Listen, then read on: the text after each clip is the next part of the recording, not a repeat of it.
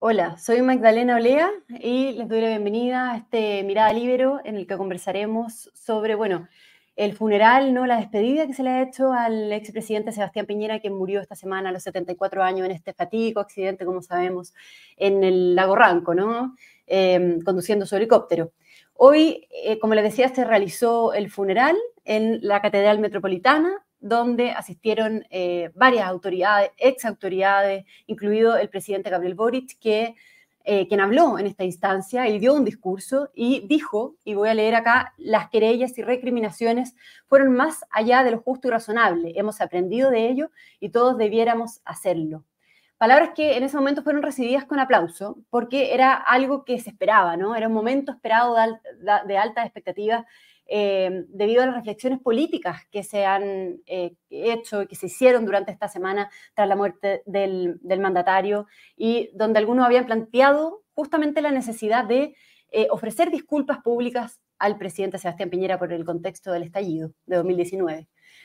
Y dicho eso, quiero presentar y darle la bienvenida a Mauricio Rojas. Mauricio es, bueno, escritor, ¿no? historiador, actualmente miembro del Parlamento en Suecia, y también fue ex ministro del presidente Sebastián Piñera y además speechwriter, es decir, el hombre detrás de los discursos, de la elaboración de los discursos del presidente Piñera, eh, trabajando en el segundo piso justamente como director de contenido y estrategia del gabinete presidencial. Mauricio, muy bienvenido. ¿Cómo estás? Muchas gracias, Magdalena. Muy bien. Pero triste, por supuesto, mm. porque he visto toda la ceremonia. Yo estoy en Suecia, eh, eh, invierno, nieve, y, impactado por la ceremonia, impactado por toda la situación, eh, un hombre tan vital, todavía con, con tanto por delante y cosas tan importantes seguramente, que se nos va de esta manera, por supuesto que, que todos estamos, yo creo, muy impactados. ¿Y cuál es tu impresión sobre todo esto, eh, como ex colaborador cercano al ex presidente Piñera? ¿Qué se siente ver eh, que todo esto ocurre, y como tú dices, estando en Suecia, digamos, no, no, pudiendo participar acá en Chile, porque veíamos a sus colaboradores, eh, quienes estuvieron en su gobierno como ministros, quienes participaron, digamos, en el funeral y también velándolo ayer, eh, todos estos días. Entonces, ah. ¿qué es lo que sientes estando desde fuera? Bueno, una pena no poder haber estado allá, no menos por, por, por la familia, por Cecilia, por los hijos, eh, con los cuales tuve cierto contacto, por supuesto. Eh, yo entrevisté muchas veces al presidente, escribí dos libros sobre, sobre él, sobre su historia personal, sobre su gobierno, y, por lo tanto hay una relación que eh, importante, importante, importante haber conocido a una persona así, que realmente deja una impresión muy, muy, muy grande en todo esto. Por lo tanto, sí, la distancia es lo que es, y, pero la pena, eh, a pesar de la distancia, yo creo que es tan grande como la que había hoy día y estos últimos días en Chile. Mm, y, Mauricio, ¿tú sigues, habías seguido manteniendo una relación con el expresidente Piñera o cuándo fue la última vez que tuviste la oportunidad de reunirte o de conversar con él? Mira, él me llamaba de vez en cuando eh, la última vez fue hace algunos meses, no sé exactamente cuándo, ahora no recuerdo, pero de pronto veo en mi teléfono ah, el presidente. Y muy amistosamente, la relación nuestra era, era muy amistosa realmente, ¿no? de, mucho respeto mutuamente, pero por supuesto que más es el presidente.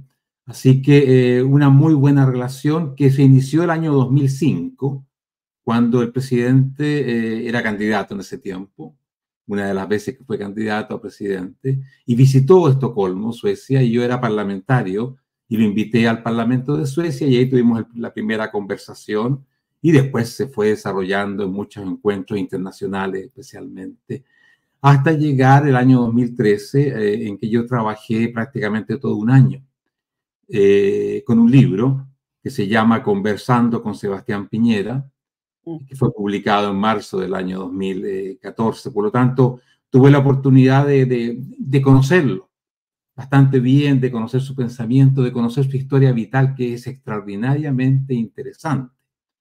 Un hombre con, con vocaciones tan múltiples, de, de en fin, de, de, académico, de empresario, de, de político, Y en todas estas actividades, lo que yo creo que definía al presidente, eh, el sentido del emprendimiento, la pasión por, por, emprender cosas nuevas y, y, jugarse entero por aquello en lo que creía. Mm, claro, y, además em, estuviste, como yo decía, colaborando con él eh, como eh, por detrás, digamos, en el segundo piso, escribiendo sus discursos. Tú me comentabas antes de partir que justamente había escrito cientos de discursos, probablemente más de 200, me decía, mm. discursos eh, imposibles de contar, me imagino, eh, cuando colaborabas con el presidente de Piñera, ¿no? Sí, así es, así es. Mm. Yo espero que, que, que lo que quede es un mensaje para él muy importante. Era el mensaje de que cuando los chilenos nos desunimos, peleamos entre nosotros, nos va mal y que por lo tanto la, unidad nacional, el sentido de respeto, de, convivencia cívica, es lo esencial para poder progresar.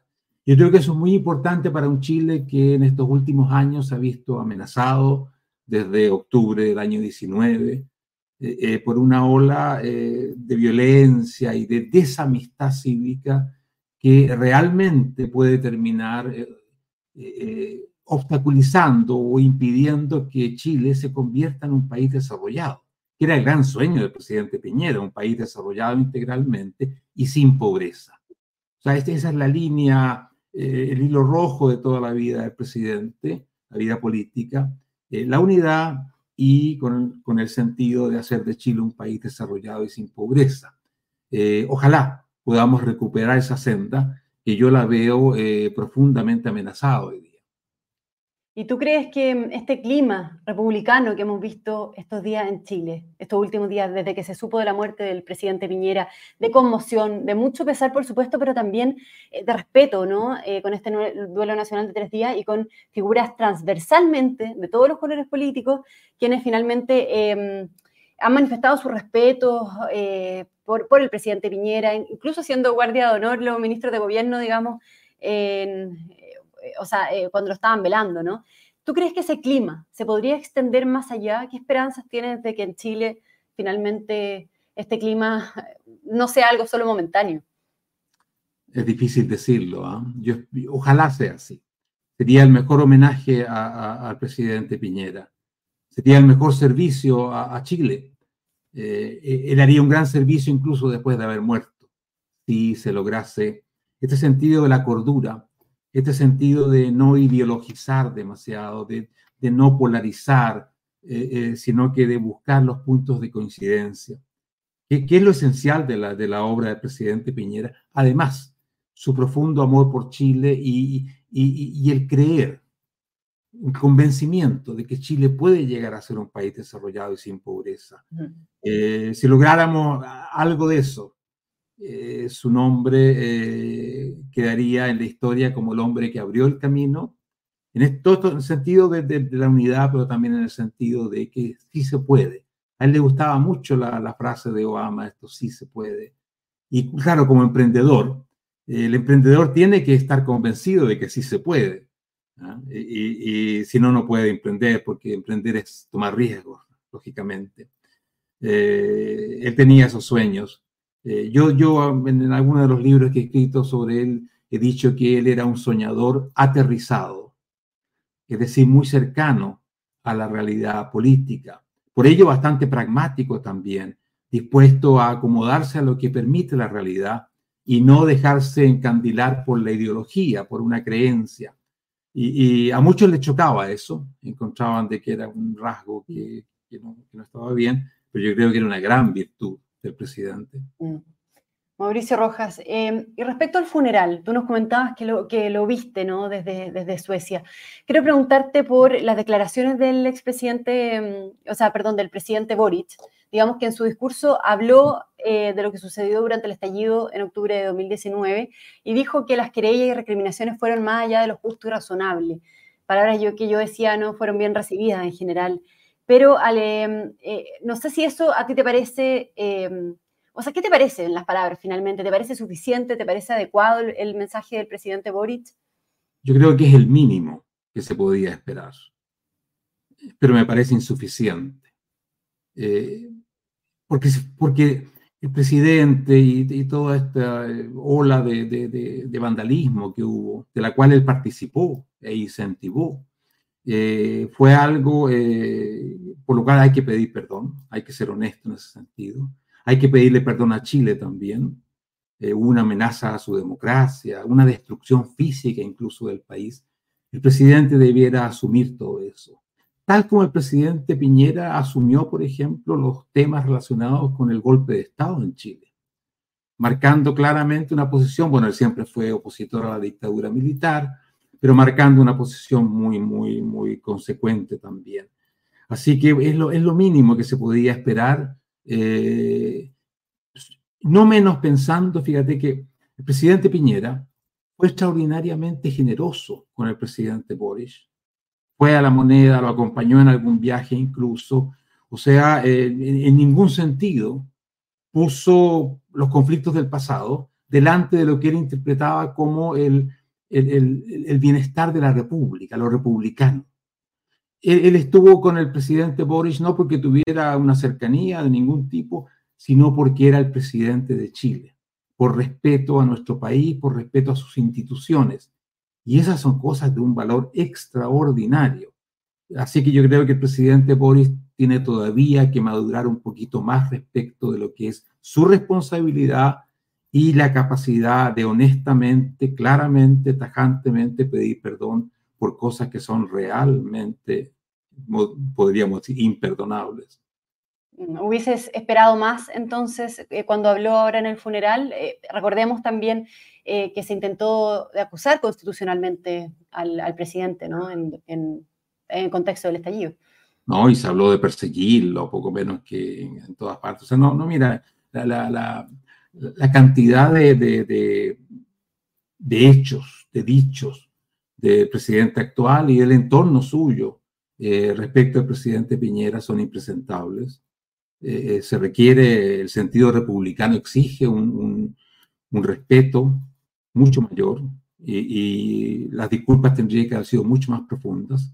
Ahora yo espero que el presidente Boris madure un poco más realmente, que, asuma el hecho de ser presidente, pues, cosa que, que Sebastián Piñera tenía muy bien asumido el sentido republicano de fondo, que lo siguió teniendo cuando no era presidente también.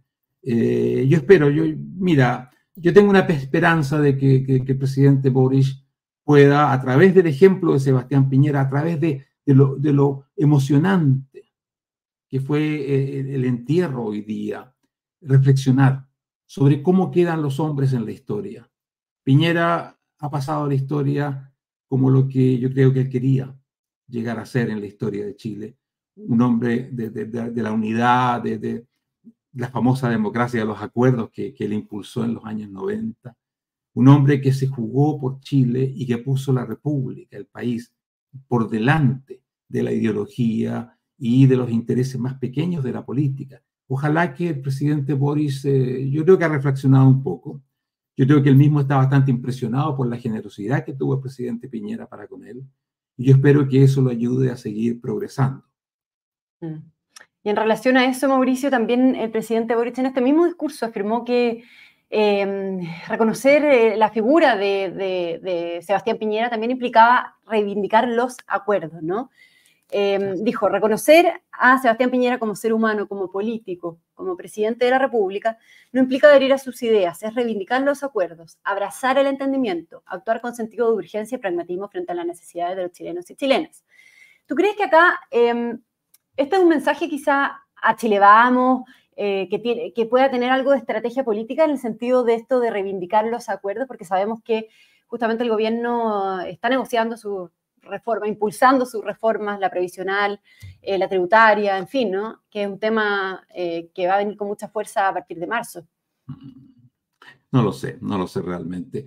Eh, sería un sentido muy pequeño de, de, de, algo que es mucho más importante, que es el fondo de la, del accionar del presidente Piñera. Yo creo que el sentido importante de los acuerdos, y hay que, hay que pensar que el presidente Piñera fue una pieza clave de la transición a la democracia. Eh, como muy joven senador, fue uno de los principales impulsores de aquello que se llamó la democracia de los acuerdos. Eh, yo pienso que esto, eh, el presidente Boris, si, si, lo asume realmente, tendría que predicárselo a su propia coalición, porque allá hay sectores que todavía tienen una visión extrema y extremadamente ideológica de lo que es gobernar. Eh, también hay sectores por el lado de la derecha que tienen una visión ideológica bastante extrema, pero respecto del presidente Boris creo que tiene que predicar en su propia iglesia. Creo que es allí donde hay muchos fieles suyos que no comparten la idea de los acuerdos, que creen todavía en el conflicto, en la lucha de clases, en, el enfrentamiento entre los chilenos, que era una cosa que el presidente Piñera aprendió esto porque vivió la unidad popular, vio cómo se destruía el país eh, fue algo terrible, fue un, fue un, aprendizaje terrible, que a él lo llevó a este convencimiento sobre la importancia de los acuerdos. Eh, espero que, que, el presidente Boris lo asuma plenamente y espero que, como te digo, que predique en su propia iglesia, porque allá hay muchos feligreses que no creen en la idea de los acuerdos.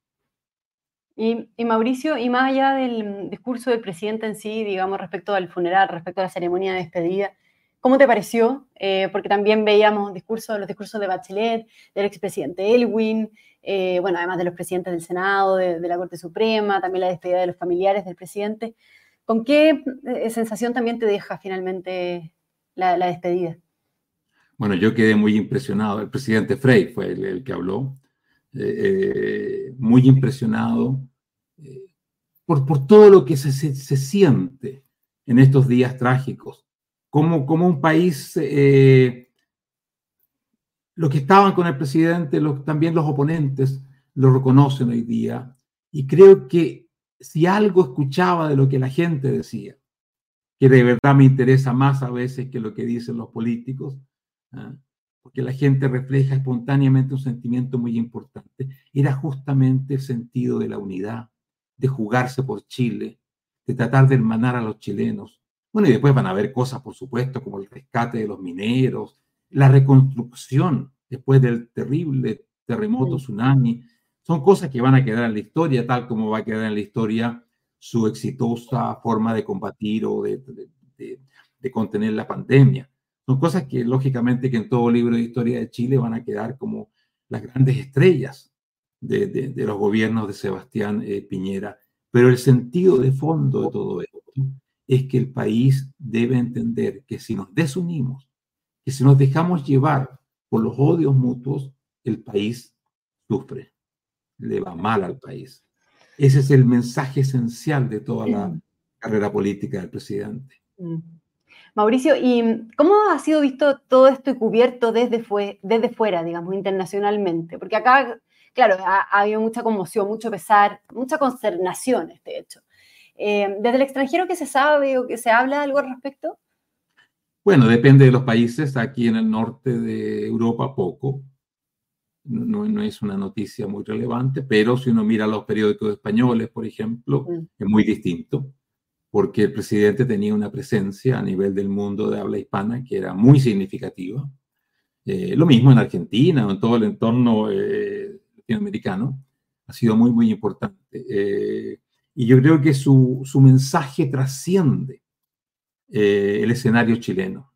Creo que toda América Latina necesita un mensaje de, de unidad, de republicanismo, de, de, acercamiento mutuo.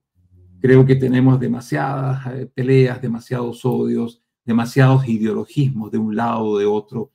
Así que yo creo que el mensaje del presidente Piñera es muy, muy importante. También es importante su mensaje acerca del contenido político de su accionar, cuando él decía, lo que yo quiero es una economía muy libre, mucha libertad en la sociedad, pero también mucha igualdad de oportunidades. Apostar porque la mayor cantidad de ciudadanos tenga una oportunidad de usar su libertad plenamente. Los liceos bicentenarios, tantas otras iniciativas suyas que tendían a promover la igualdad de oportunidades. Creo que esta combinación, que él la definía como la economía social de mercado, muy influenciado por lo que era la, la, la, democracia cristiana alemana, es muy importante para que Latinoamérica salga de los problemas que tiene. Claro. Eh, Mauricio, para ir finalizando esta, esta entrevista, preguntarte por quién crees que va a llenar el vacío que deja el presidente Piñera en respecto a, a, su, figura como líder, digamos, como líder, eh, el gran líder de la derecha. Eh, ¿Quién podría ser la persona que llene ese vacío que eh, deja el presidente Piñera? Es una pregunta que, yo creo que es imposible de contestar hoy día porque, claro, estamos contrastando figuras de la política que todavía no se han medido con la tremenda responsabilidad de ser presidente y con todo lo que eso implica. Por lo tanto, la, figura del presidente tiene del expresidente tiene una fuerza monumental hoy día, que se manifestó muy bien en, el entierro hoy día. Eh, y por lo tanto es difícil pensar quién podría llenar eh, mm. ese espacio. Eh, ojalá, ojalá que hayan varias figuras. Eh, conocemos algunos de los que están aspirando a, a ese liderazgo. creo también que deben fijarse mucho en la figura del presidente Piñera. que, que, que, hay gente de la derecha que lo criticaba porque no tenía principios o claudicaba demasiado. Algunos hablaron incluso de su primer gobierno como el quinto gobierno de la concertación, cosas así, sin entender la esencia de lo que él quería hacer, que era que Chile progresara, pero que progresara por la senda de la unidad. Y para ello había que tener una gran eh, capacidad de escuchar, de aprender. Él siempre decía, la verdad no está en un solo lado, está por aquí y está por allá. Y hay que verla por todos los lados donde está. Creo que esa visión es muy buena, muy poco ideológica, lo que no significa no tener principios que los tenía y muy firmes. Y creo que eso puede, eh, es algo para aprender para un futuro líder, ya sea de la izquierda o de la derecha. Mm, muy bien. Mauricio Roja, entonces te agradecemos por haberte conectado con nosotros ¿no? desde Suecia, además, eh, darnos unos momentos, dedicarte unos momentos para hablar sobre el legado, sobre la figura eh, y, bueno, analizar eh, a este gran líder como lo era Eno Sebastián Piñera. Gracias, Mauricio. Un gran abrazo. Gracias, Magdalena, y muchas gracias al Libro por la posibilidad de conversar sobre un tema tan triste, pero tan importante como la muerte del expresidente Piñera. Muchas gracias. Gracias también a todos quienes nos sintonizaron y que tengan una muy buena tarde y un excelente fin de semana. El Libero, la realidad como no la habías visto. Haz que estos contenidos lleguen más lejos haciéndote miembro de la red Libero.